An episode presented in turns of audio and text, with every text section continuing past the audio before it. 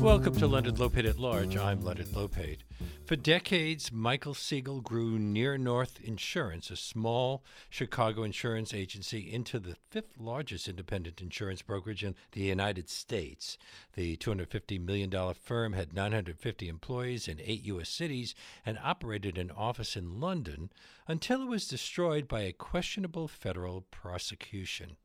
Pulitzer Prize winning investigative journalist Maurice Possley details a story of how prosecutors crossed ethical lines, violated constitutional due process and FBI regulations in his latest book, Conviction at Any Cost Prosecutorial Misconduct and the Pursuit of Michael Segal. It's published by McDonough and Green and brings Maurice Possley and Michael Segal to our show now. Welcome. Thank you. Thank you. Maurice, uh, you write in your introduction that Michael reached out to you a number of times to ask you to write a book about what had landed him in prison, and you turned him down. What changed your mind? I actually read some of the pleadings and start, read portions of the transcript, and the more that I read, the more I got intrigued that this was not a uh, typical uh, what you might say, you know, Chicago financial fraud case. You, you're given solo uh, sole writers credit on the book's cover, but can we say that this is really a collaboration? Yes, really. You, you have to because without, I mean, first of all, there's a fair amount of Mike's um, opinion in the book, his view of things, because it's sort of, in a way, it's it's it's told from his point of view, although it's also grounded in the pleadings, the transcripts, the court documents, the uh, the public record. But it's hard to tell a story like this without having the person who's at the focal point, the center of it, uh, involved. Now, Michael, you were in a prison in Wisconsin when you, you began contacting Maurice. What had you been convicted for? Uh, there's a, variation of mail fraud called dishonest services, and I was convicted basically for alleged violation of Illinois insurance accounting regulatory statute. The net effect, it's a little complicated, but the net effect at the end of the day, the court records stated at sentencing there was no loss no victims, no fraudulent intent, and no misrepresentation. Now, I'll leave it at that. I'll ask for further questions, but uh, it's very complicated uh, in the sense that um, I was originally uh, um, sort of programmed in the sense that I had some trusted employees who went to a competitor after I turned them down of being able to take over my company. And that competitor had a relationship with a very new prosecutor in town called Patrick Fitzgerald, which people in New York should recognize his name. Mm-hmm. So, how long was your sentence? 10 years for victimless, no loss crime. Oh, less than Roger Stone. Um, yeah. M- Maurice, you, you note that there were 200 articles about the case published across all media, which you describe as including the most vicious types of mischaracterization and political taint. Did the prosecutors use the, the media to, to make their case?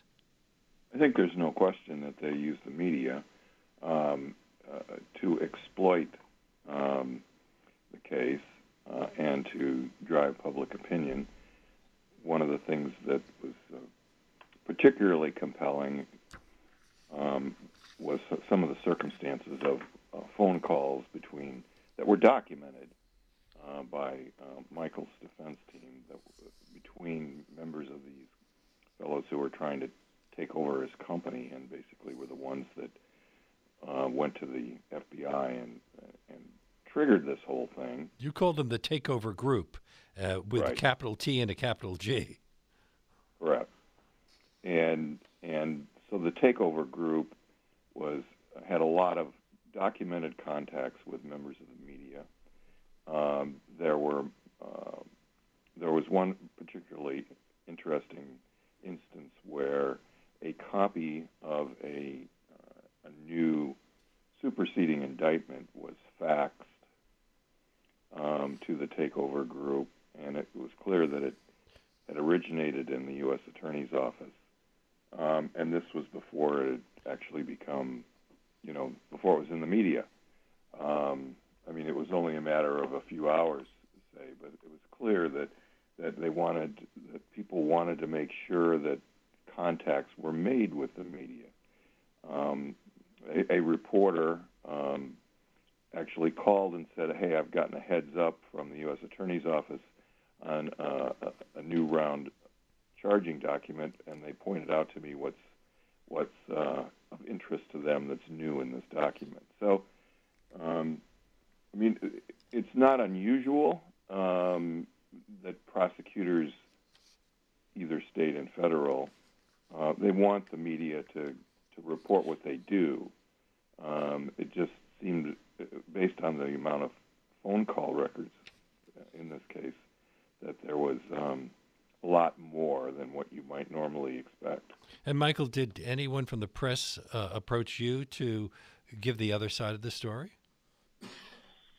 Unfortunately, um, forget about what I would say, but unfortunately, one of the key issues is after I refused to wear a wire for the government, uh, we discovered a series of proven cyber crimes from my company, mm. taking attorney-client documents, and this these were included in public filings at the court, and we were actually exposed an FBI agent receiving one of the stolen documents.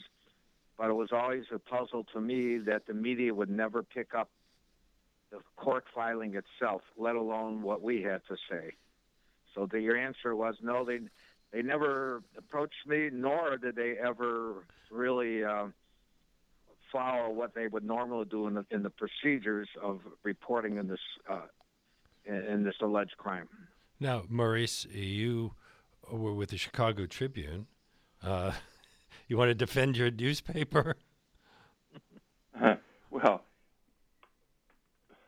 no. um, you know, I actually was there when this was going on. I was doing other things, and so I didn't really focus on it. Um, and it, kind of, you, if it registered, it registered as I described it before, as like here comes another case, mm-hmm. you know, that that comes through the courts of some sort of financial fraud, and and didn't didn't register. Um, I will say this that when I um, read the transcript of the trial and then went back and read some of the news coverage of the trial, um, I felt like there was a lot of information that was not either published or didn't seem to draw the attention. And by that I mean people who were being cross examined, and a lot of this case came in through the cross examination. Uh, they were the cross examination never showed up in, in articles. Um, I had a I covered the courts for a long time, and going back to even before I was at the Tribune, uh, when I was at the Chicago Sun Times, and this was in the 70s. Um, and one of the things that I realized myself over the years was that I had become very prosecution oriented in my reporting. And I think this still happens. Um, perhaps there's no real way to gauge it, but I think perhaps less so. But um, I had an instance where I was covering multiple trials at the same time, and I was go in and I would hear the direct examination in this one case, and then I would go off to the another case, uh, another trial, and at the end of this particular case, the defendant was acquitted, and I realized I had no clue how I was going to write this story because all I had heard was the direct examination, the prosecution's evidence. I hadn't heard any of the cross examination. Um, and so I got the, and admittedly, reading a transcript is a flat document. You don't see the emotion that you see when you see someone on the witness stand. But uh, I got a different feeling from the case by reading the transcript as opposed to reading the news accounts of the trial itself.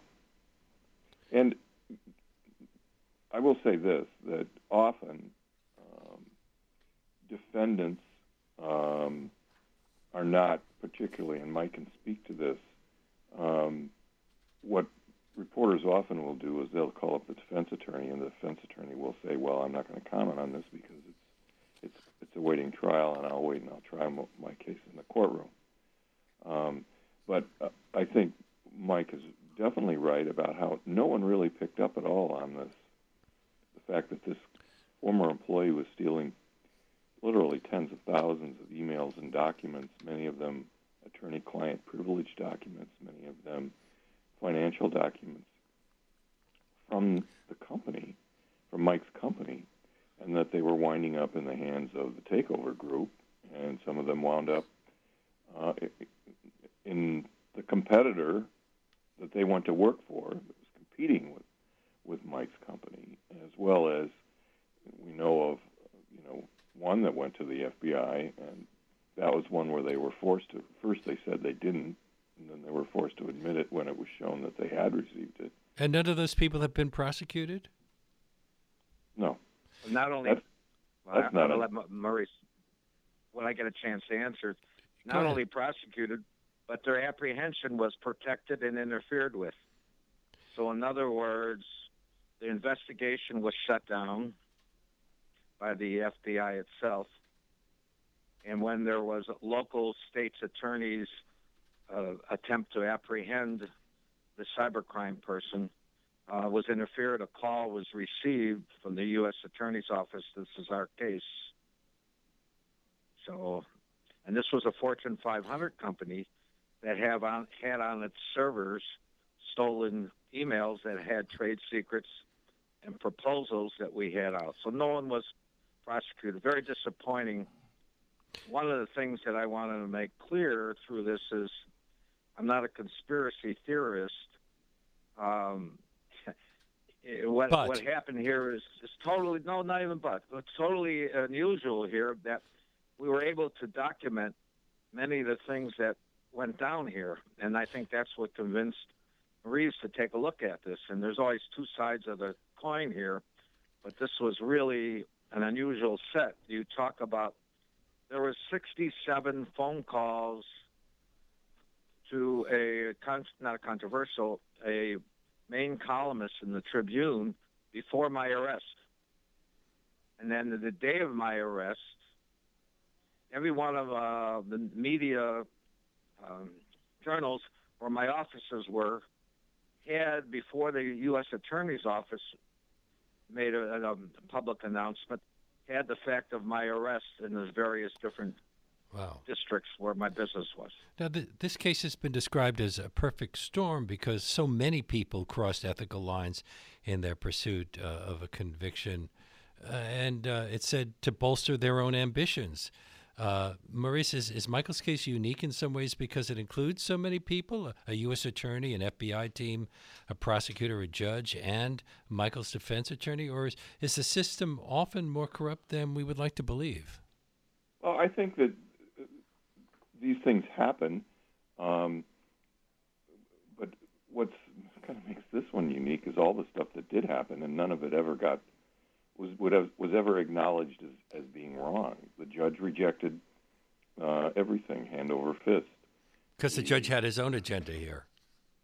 Well, I mean, I, I'm not in his head, um, but you know, the closest they came was at one point when the defense raised the issue. I mean, he wouldn't even give him a hearing on some of the stuff, um, let alone um, uh, actually do something about it. But at one point, when the defense raised the issue that you know there were tens of thousands of attorney-client privilege documents had been um, taken in the search of, of the company's offices, and there was no taint team in, in place. And this is something that Department of Justice requires that a, a, a disengaged uh, from the investigation group review these documents to make sure that that the investigations team, prosecutors and agents, don't see things they're not supposed to see that are covered by the, the privilege.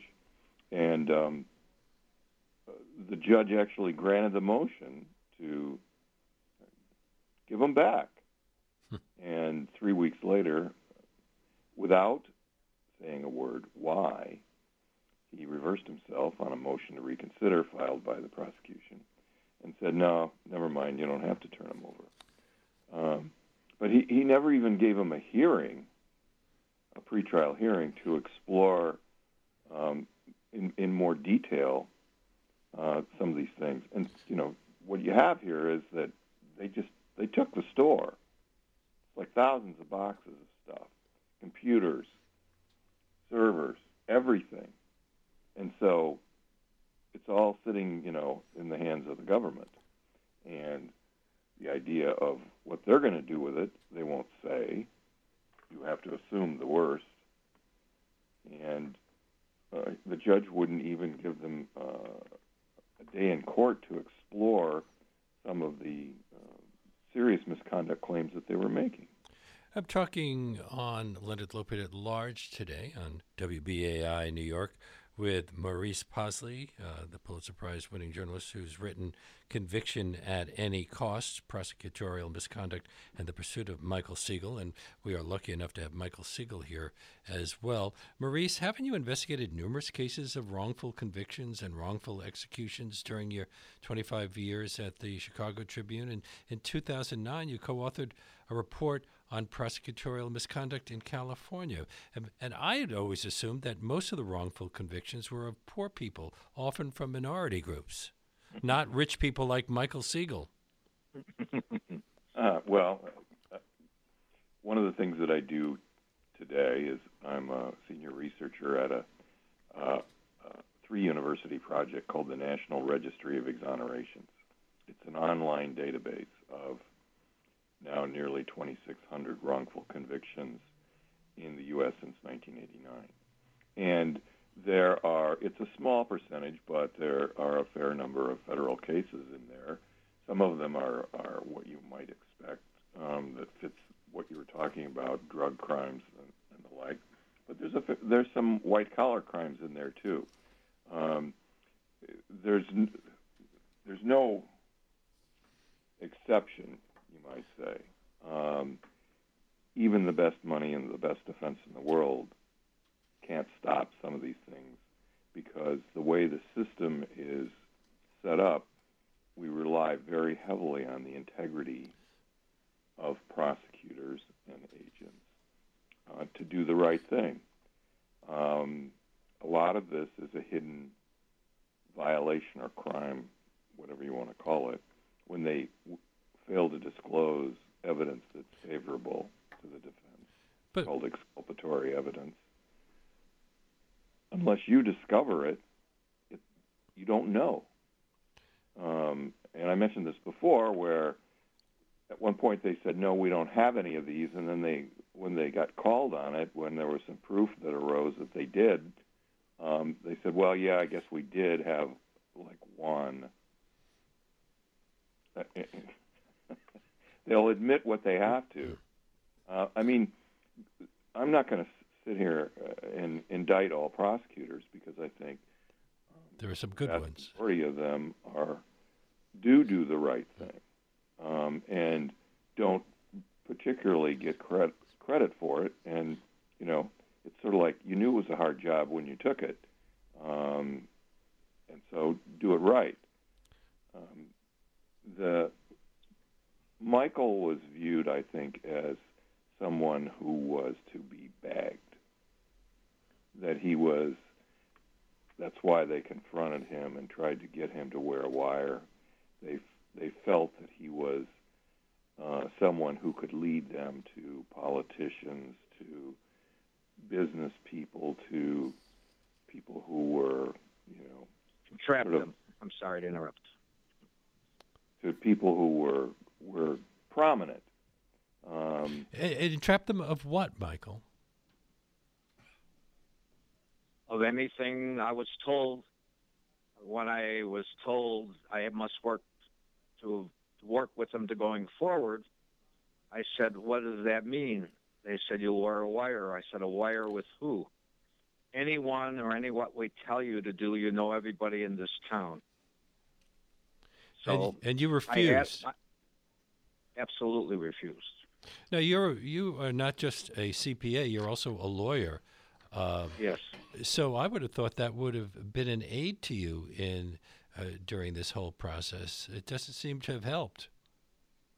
No, it's um, my mantra here is that uh, I am not a conspiracy theorist. I don't believe the whole federal system is corrupt, but at times there's a total lack of check and balance at all the different levels, starting off at the prosecutor's office, managing directors, going to various levels of the court. And at times, my book goes into very specific letters and documents filed with the Department of Justice. And there's basically a code of silence at times. I still believe in our system. I had a very unusual set of circumstances here. I don't want to go too into it. The prosecutor was fired once before and got his job back. And he continues on with the same style and the same methods of operation. As we mentioned earlier, your troubles began when a group of, of former trusted top level mm-hmm. employees mm-hmm. uh, formed mm-hmm. what uh, you've called the takeover group and conspired to mm-hmm. take control of your business. Uh, yeah. They the, accused you of. Was, go ahead.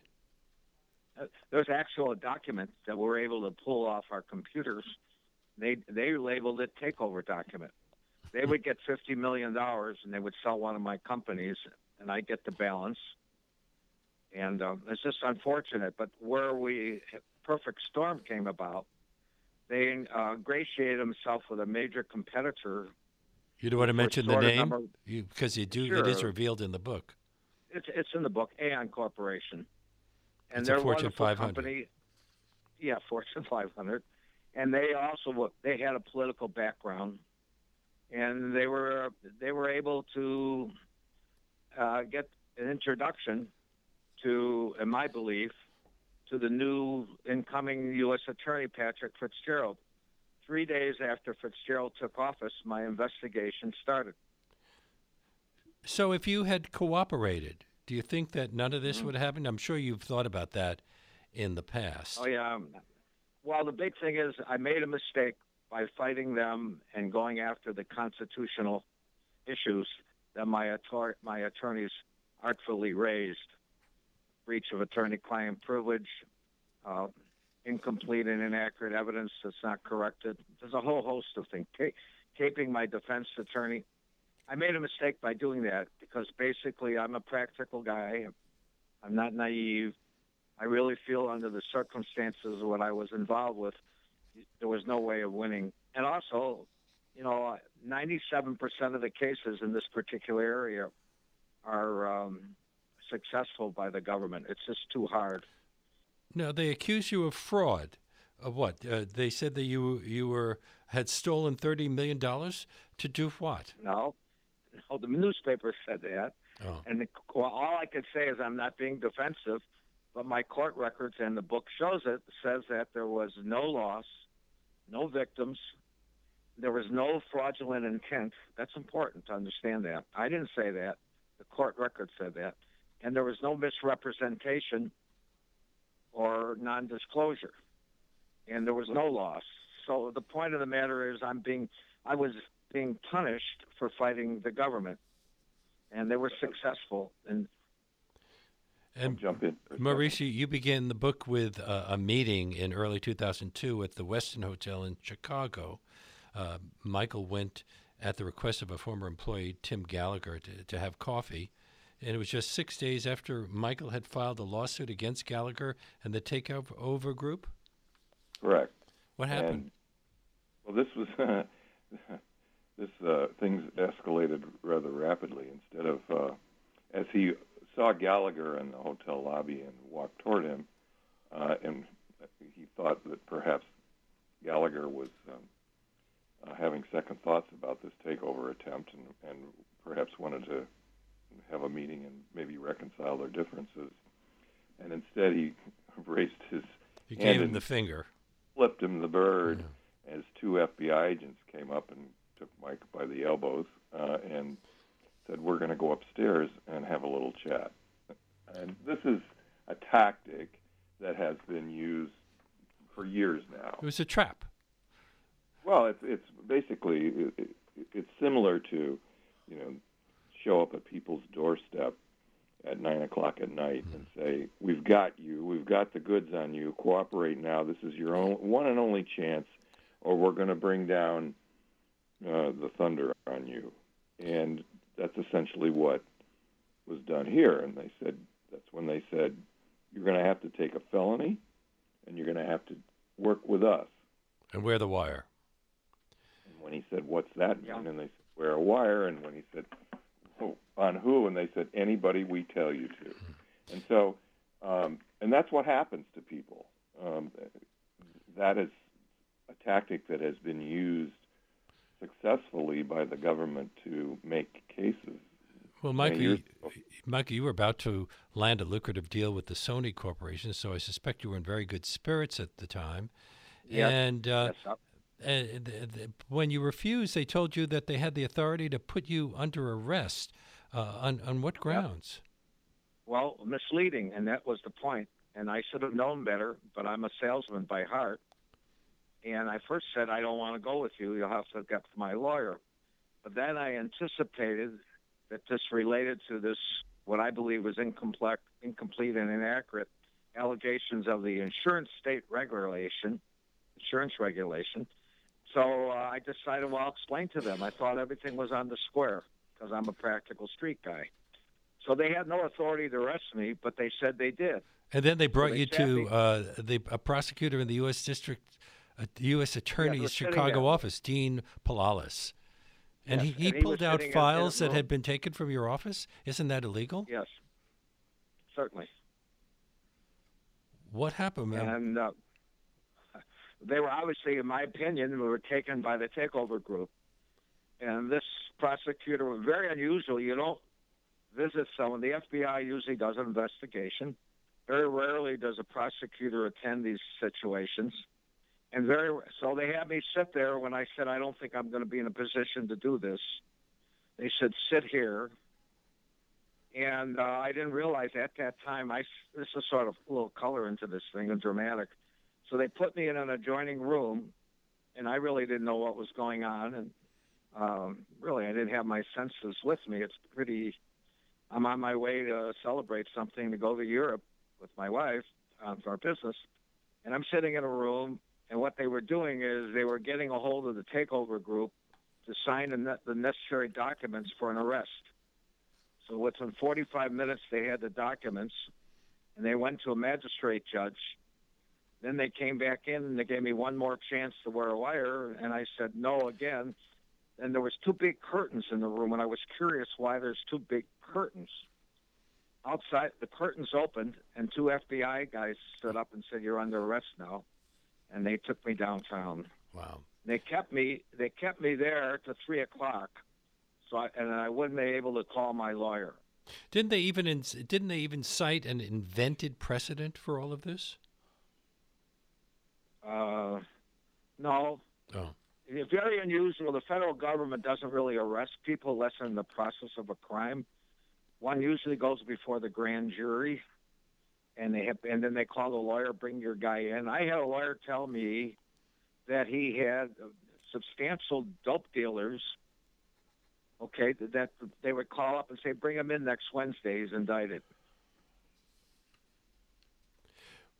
This is Leonard Lopate at Large on WBAI New York, listener sponsored radio at 99.5 FM.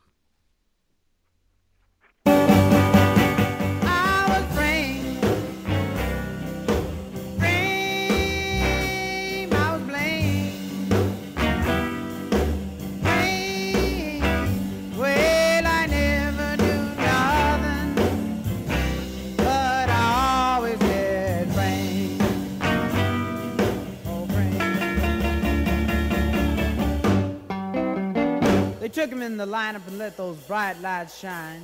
There was ten poor souls like me in that line. I knew I was a victim of someone's evil plan. When When it's My guests let them walk today are Maurice Possley, author of Conviction at Any Cost Prosecutorial Misconduct and the Pursuit of Michael Segal, and also the subject of his book, Michael Segal. And, gentlemen, we, we'll get to you in just a moment. I'm sorry we have to take a little break. Today is the last day uh, that we can do fundraising on our show during our winter fund drive here at WBAI. So uh, we want to just take a few minutes to tell our audience uh, what we hope they, they're going to do. And joining me now is Jesse Lent, my executive producer. Hi, Jesse. Hi, Leonard. It's great to be here. Yes, this is it, everyone. This is the final day For us, anyway. for this show. Well, it's a short month. Exactly. This is the end of, or or should I say, the final Leonard Lopate at large that will air during this drive. So if you are the kind of person who puts things off to the last minute, the last minute has arrived, or at least will arrive in about 23 minutes. Uh, and and we really hope that you will uh, step up and show your support by going to our website, give to WBAI.org. That's give, then the number two, WBAI.org, uh, or call our pledge line at 516 620 3602.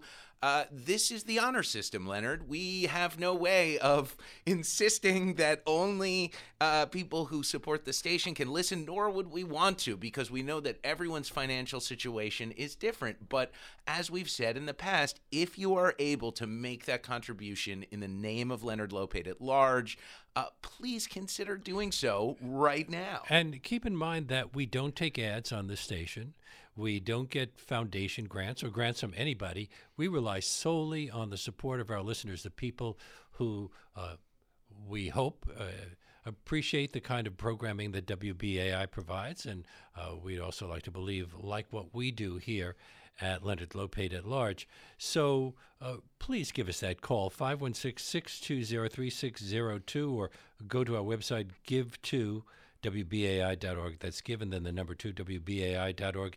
And Jesse, uh, we have uh, an incentive to people who become BAI buddies, sustaining members of the station. That's right. You know, every contribution that we get for the station, especially in the name of Leonard Lopate at large, goes a long way not just to uh, allowing us to continue to bring you this show, but also letting station management and network management understand that this is a priority show.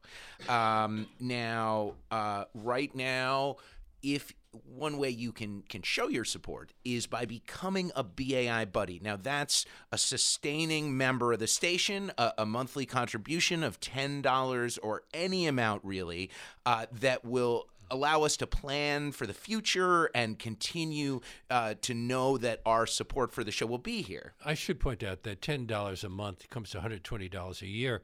We're talking about a, a reasonable amount in small drips and drabs. You could do $15 a month or whatever you're comfortable with, but we are not asking you to go bankrupt to support the station. Hey. We're asking you to, to do something that we think is quite reasonable, and we hope that uh, as a lot of you will do it. And we're offering some uh, a little gift as a, a thank you. This is true. So, just for today, as our final uh, bonanza at the end of the drive, we're offering any of the books that we've been discussing for this drive, um, if you become a BAI buddy in the name of Leonard Lopate at large, uh, G. Wayne Miller on his book Kid One, uh, Kid Number One, Alan ha- and Hasbro, Robert Crease's Ten Great Thinkers Throughout History, Jeff Madrick's Invisible Americans: The Tragic Cost of Child Poverty, uh, you know, uh, Michael Patrick McDonald's All Souls any of the books that we've been discussing, just when you call or make that contribution online,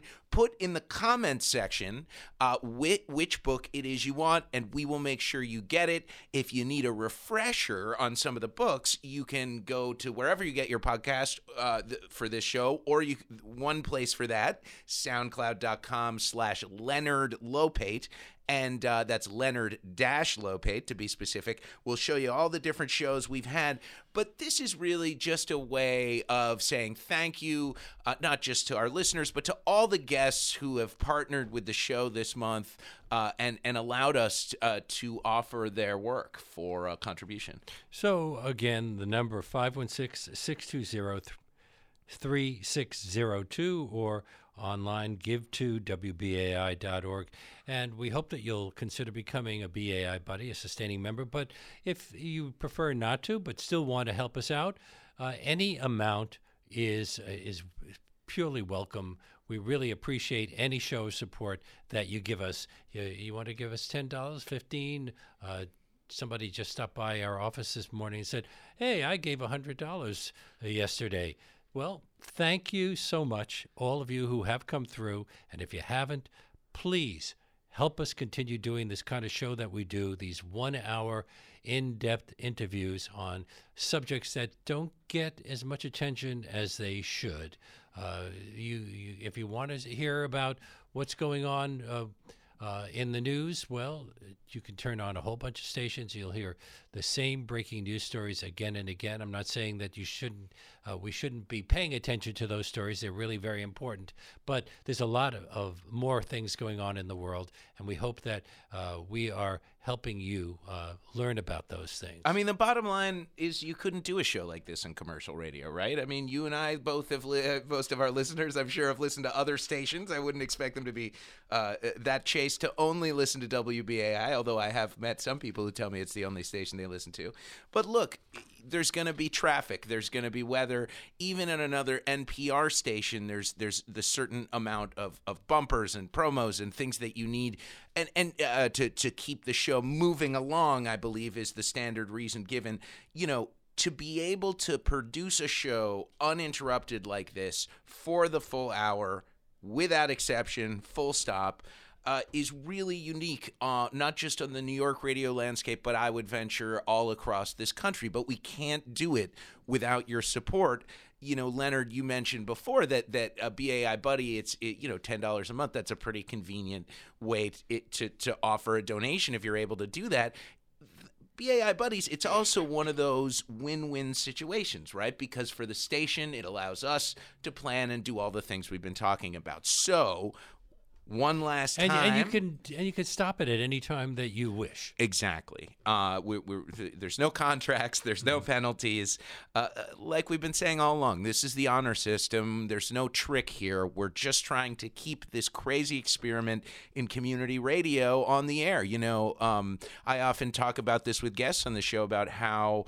Uh, Pacifica actually predates NPR, and our funding model a version of it went over to other to National Public Radio, but this is really the the original, the the OG version of public radio in the sense that that really there are no side deals, there are no uh, corporate underwriters coming in to save us if we're not meeting our goals. All it is is us with our microphones asking you to step up and allow us to keep bringing you this show. So if you listen we ask this last time uh, of this drive to please go to give to WBAI.org or call 516 620 3602. Thank you to everyone who's contributed uh, during this drive and also to everyone who's uh, listen to a lot of fundraising. Uh, this is our only choice, uh, and we know that it sometimes gets tedious. And we won't be bothering you again for a while. You get a few weeks off, everybody.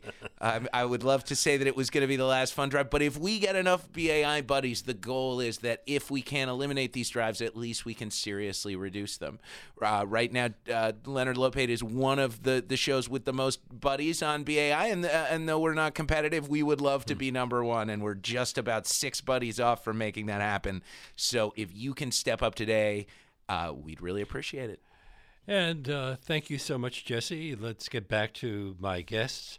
Maurice Possley, uh, author of Conviction at Any Cost Prosecutorial Misconduct and the Pursuit of Michael Segal, published by McDonough and Green, and Michael Segal himself. Uh, Maurice, uh, we don't have time to get into everything uh, that happened in this case, but This whole thing sounds a bit Kafkaesque, like the plot of a Scott Turow or, John Grisham novel about stolen files, corporate espionage, cyber crimes, unlawful surveillance, and wild prosecutorial conduct. What were some of the uh, bizarre and Byzantine crimes that Michael was accused of? well, I mean, when you come right down to it, the, the, the what he was accused of doing. Um, you said it was a victimless crime. Well, the way the the way that the insurance worked here, his, his company is a brokerage, and so I am I own ABC Construction Company, and I want to bid on a, a contract to build uh, public housing in the city of Chicago, and I have to have proof of insurance before I can qualify as a bidder. So I go to Mike Mike's firm and I say, "This is the nature of what I'm bidding on, and I'm looking for an insurance policy that will um, cover me and satisfy the requirements of the city of Chicago." And so he goes to um, companies and solicits bids for insurance companies and solicit bids to provide this insurance. And so ultimately, a person, an entity is selected to, that's going to be the insurer. And so the insurer says, well, ABC, here's what your premium is. And so the premium that's paid by my construction company goes to Mike Segal's company and it's put in what's called a premium fund trust account. And he takes his commission, and then the remainder of the money goes to the company that provides the insurance.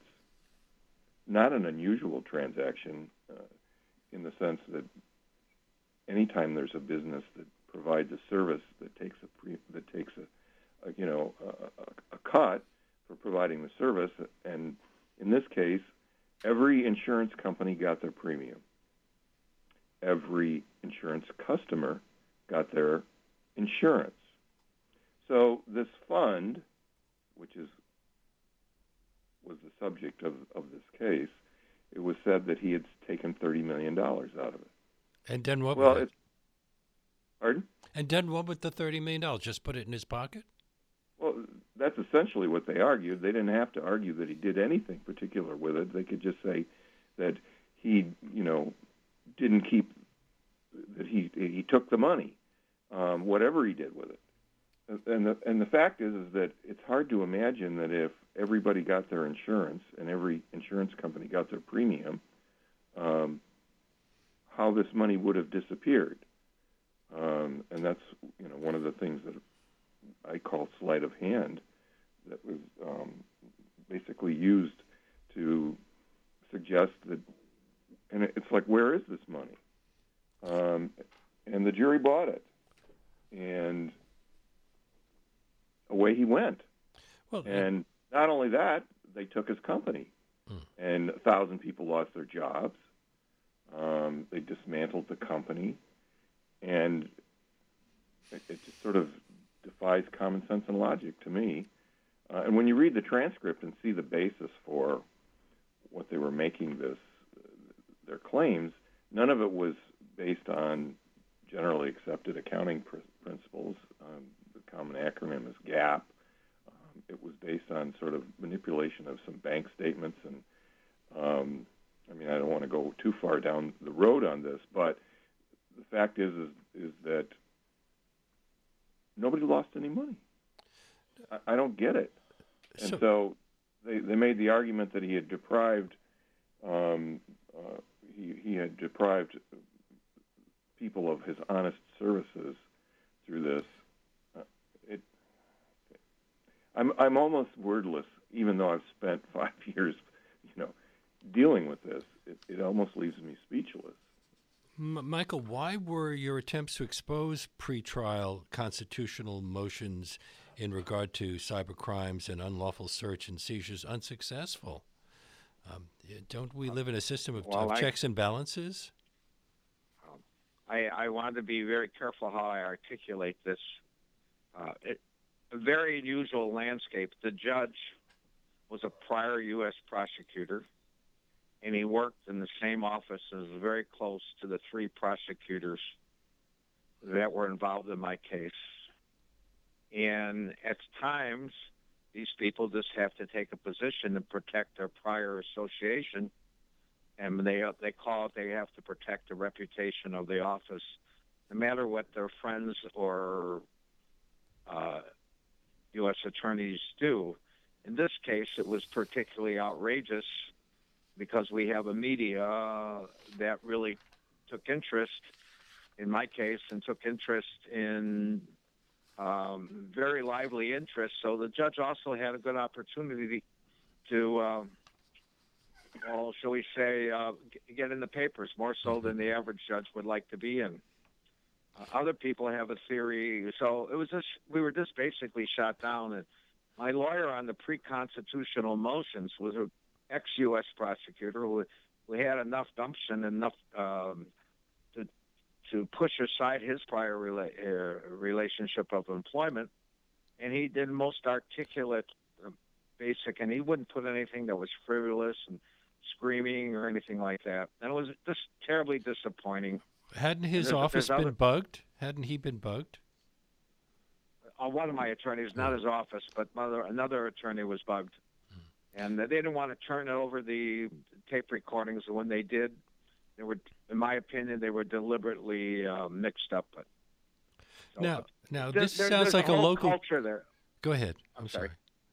There's a whole culture there um, of prosecutors that move in to be judges, and uh, there's a lot of interest of self-aggrandizement of various people involved. Not all the time. There's some wonderful prosecutors and wonderful judges. I almost received a per- perfect storm for a lot of the issues. You know, this, this, particular judge, judge, there's something called pretrial motion. So when we really went to trial, the government said that you should not, uh, we should not be allowed to talk about the misconduct, cyber crimes. We should not be allowed that my company was destroyed by this RICO. And the judge said, fine. So we weren't even allowed to even talk about those issues at our trial. Key witnesses changed their testimony after they'd been contacted by the FBI. Um, why? This sounds like a local case. Why is it the United States versus Segal? Well, it's a federal charge. Mm-hmm. All all okay. federal cases say that. It's it's you know if it's well, a, if it's a uh, if it's a state case in Cook County, it's um, you know Cook County versus you know, mm. Joe Doe. So Leonard, all, you, I'm sorry. All federal prosecutors. I was going to say, right. Uh, Leonard, you put your finger on something uh, more shocking, and it is sort of clouded up. Is the federal government by specific law called the McCarran-Ferguson statute? It goes back several decades.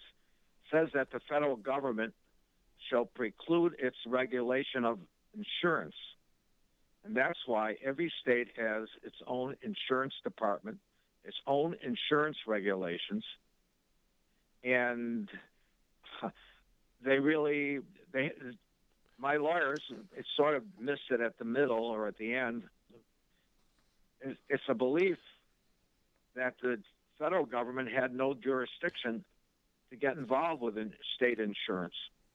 And that was also very dis- discerning so my book has a lot of interest in the insurance people out there. They hmm. they they still scratch their heads over these decades of how the federal government manipulated some type of federal crime. How how long were you in prison, and what led to your release?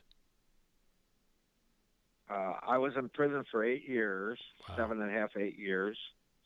I was in a maximum prison, uh, semi-maximum, till they the judge uh, had time to rule on my sentencing for 17 months, and that was quite of an experience. I'm proud to say that I can get along with all types of people. I had no bad experiences. Um, and that particular prison was I was put in there with no because they said I wasn't entitled to any bail. I was a flight risk, but they took my passport and took all my money, so I don't think I was going to be a flight risk and it was very it was very difficult, and it was purely an act of vindictiveness. And I have to say, I was disappointed in the judge for going along with the request not to give me any bail. And that took away all my ability to deal with my financial records, to get positioned for my forfeiture hearing. It was very, very sad, but I'm still got a lot of energy, and I'm still have my head up high. And are you back in the insurance on. business? No, I, I I'm involved in a some a title business, and I'm involved in. Curiously enough, I'm still involved in litigation of trying to get my some of my forfeiture money, which I believe was un, unjustly taken by the same prosecutor. And you didn't tell me why. What led to your release? Oh yes, my release so I was a little bit early, and that's another issue that was sort of interesting. And that in 2010, the Supreme Court said what I was alleged, technically charged with, what's called um, dishonest services, is unconstitutional, and only apply to conduct pursued by the federal government that relates to someone who was involved with a bribe or a kickback. And none of those facts, and everyone agreed, it had nothing to do with me. So at 2010, I was uh, in prison for an unconstitutional crime. Well, it took a little time for my lawyers to go back to the court, and finally, we went back to the appellate court, and the prosecutor said, "Well, he really didn't mean dishonest services; it really was regular mail fraud." And one thing led to another, and the, the judge took up close to nine months. Then he finally said he would release me.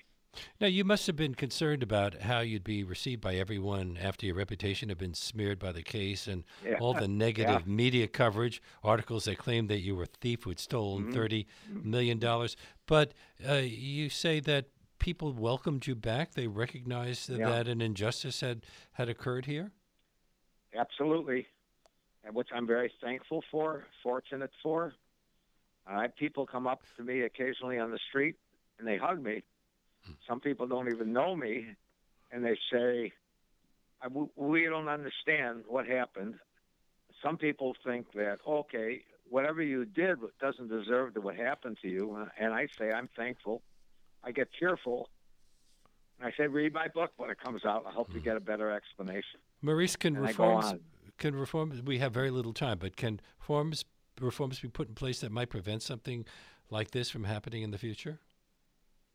Well, part of the problem with prosecutorial misconduct in general um, is that if the if the first gatekeeper, the prosecutors themselves, um, are unethical, it's difficult to stop. Then we have to. The next step is relying upon the court, and if the court matadors it through, um, as what happened here, um, the gatekeeper of the first and second instance is the is the judge, and then the appellate courts um, put their stamp of approval on it, and then as Mike took it even further and made had some incredible packages put together to send to the Justice Department Office of Professional Responsibility, which is supposed to investigate this sort of thing, and and the answer was you don't I, we don't even know if they even looked at it because I have to leave it there. I'm sorry, I've run out of time. Okay.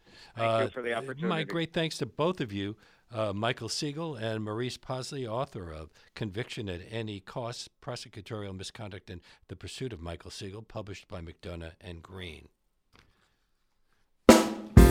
And that brings us to the end of today's show. Special thanks to our live engineer, Reggie Johnson, and to our executive producer, Jesse Lent, for their invaluable contributions throughout the week. If you're new to our show and you like what you've been hearing, you can access past shows streaming on demand at WBAI.org. We're also available as an iTunes podcast. And don't forget to check out Leonard Lopate at Large on Facebook and Twitter. Also, our website, LeonardLopateAtLarge.com, where you can find links to all of our past shows. We hope you'll join us on Monday when Jeremy when, when, Jeremy Salt will discuss his book, The Last Ottoman Wars: The Human Cost, 1877 to 1923. Still a troubled area. Have a great weekend, and we'll see you on Monday.